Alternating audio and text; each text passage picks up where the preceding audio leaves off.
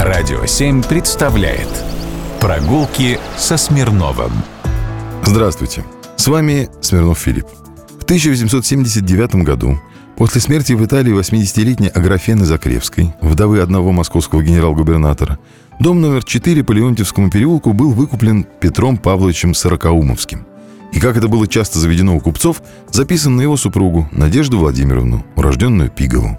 Закревский нельзя сказать, чтобы нравился москвичам и своей супруге. Говорят, характер у генералов скверный был. Когда стали ожидать необходимости переехать с Тверской 13, супруга его на свои деньги прикупила дом, помнивший события 1812 года, но жить в нем так и не стала, предпочитала итальянскую ривьеру. Ну а Петр Павлович – личность совершенно легендарная. До революции носить шубу от сорокаумовских – это было все равно, что ездить на Феррари. Сорокаумовские были везде – в Саратове, Варшаве, Лондоне, Новгороде, Париже, Ростове.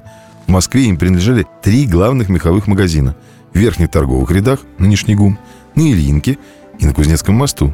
Москвичи предпочитали покупать товары именно в них, ибо на рынке, как обычно, легко было нарваться на подделку. Тогда этим баловались многие меховщики. Выдавали кролика за горностая, козла за медведя, перекрашивали белых лисиц в чернобурых, а бобровый мех изготавливали так вообще из плюша. Петру Павловичу удалось выиграть конкурс на поставку меха для пошива царских мантий церемонии коронации императора Николая II. Одна горностаевая шкурка обошлась царской семье в рубль 25 копеек, при средней закупочной цене на меховой ирбитской ярмарке – полтора рубля.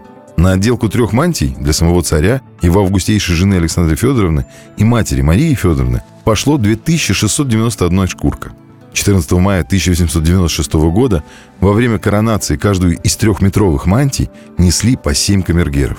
Сорокаумовские выполнили и еще один престижный заказ, и тоже себе в убыток – они поставили соболиный мех для реставрации знаменитой шапки Мономаха. Дом в Леонтьевском переулке, а сегодня здесь посольство Греции, в своей основе это старинная палата 17 века. После покупки Сорокаумовский занялся интерьерами. В залах появились венецианские люстры, живописные полота Айвазовского, Тропинина, Левитана. Он их очень любил. Но пришлось закрыть устроенную еще при Закревских домовую церковь, так как Сорокаумовский по статусу не имел на нее права. Иконостас перенесли на Большую Серпаховскую улицу 44. Сорокаумовские владели домом до 1917 года, и это был не единственный дом семьи в Москве. Сами революционные события застали их всех во Франции. Собственно, любитель Левитана и Вазовского так никогда и не вернулся в Москву. Умер в Ницце. После революции в дом въехал Центральный дом работников просвещения, хотя первоначально планировалось здесь разместить Московский коммунальный музей, музей Москвы.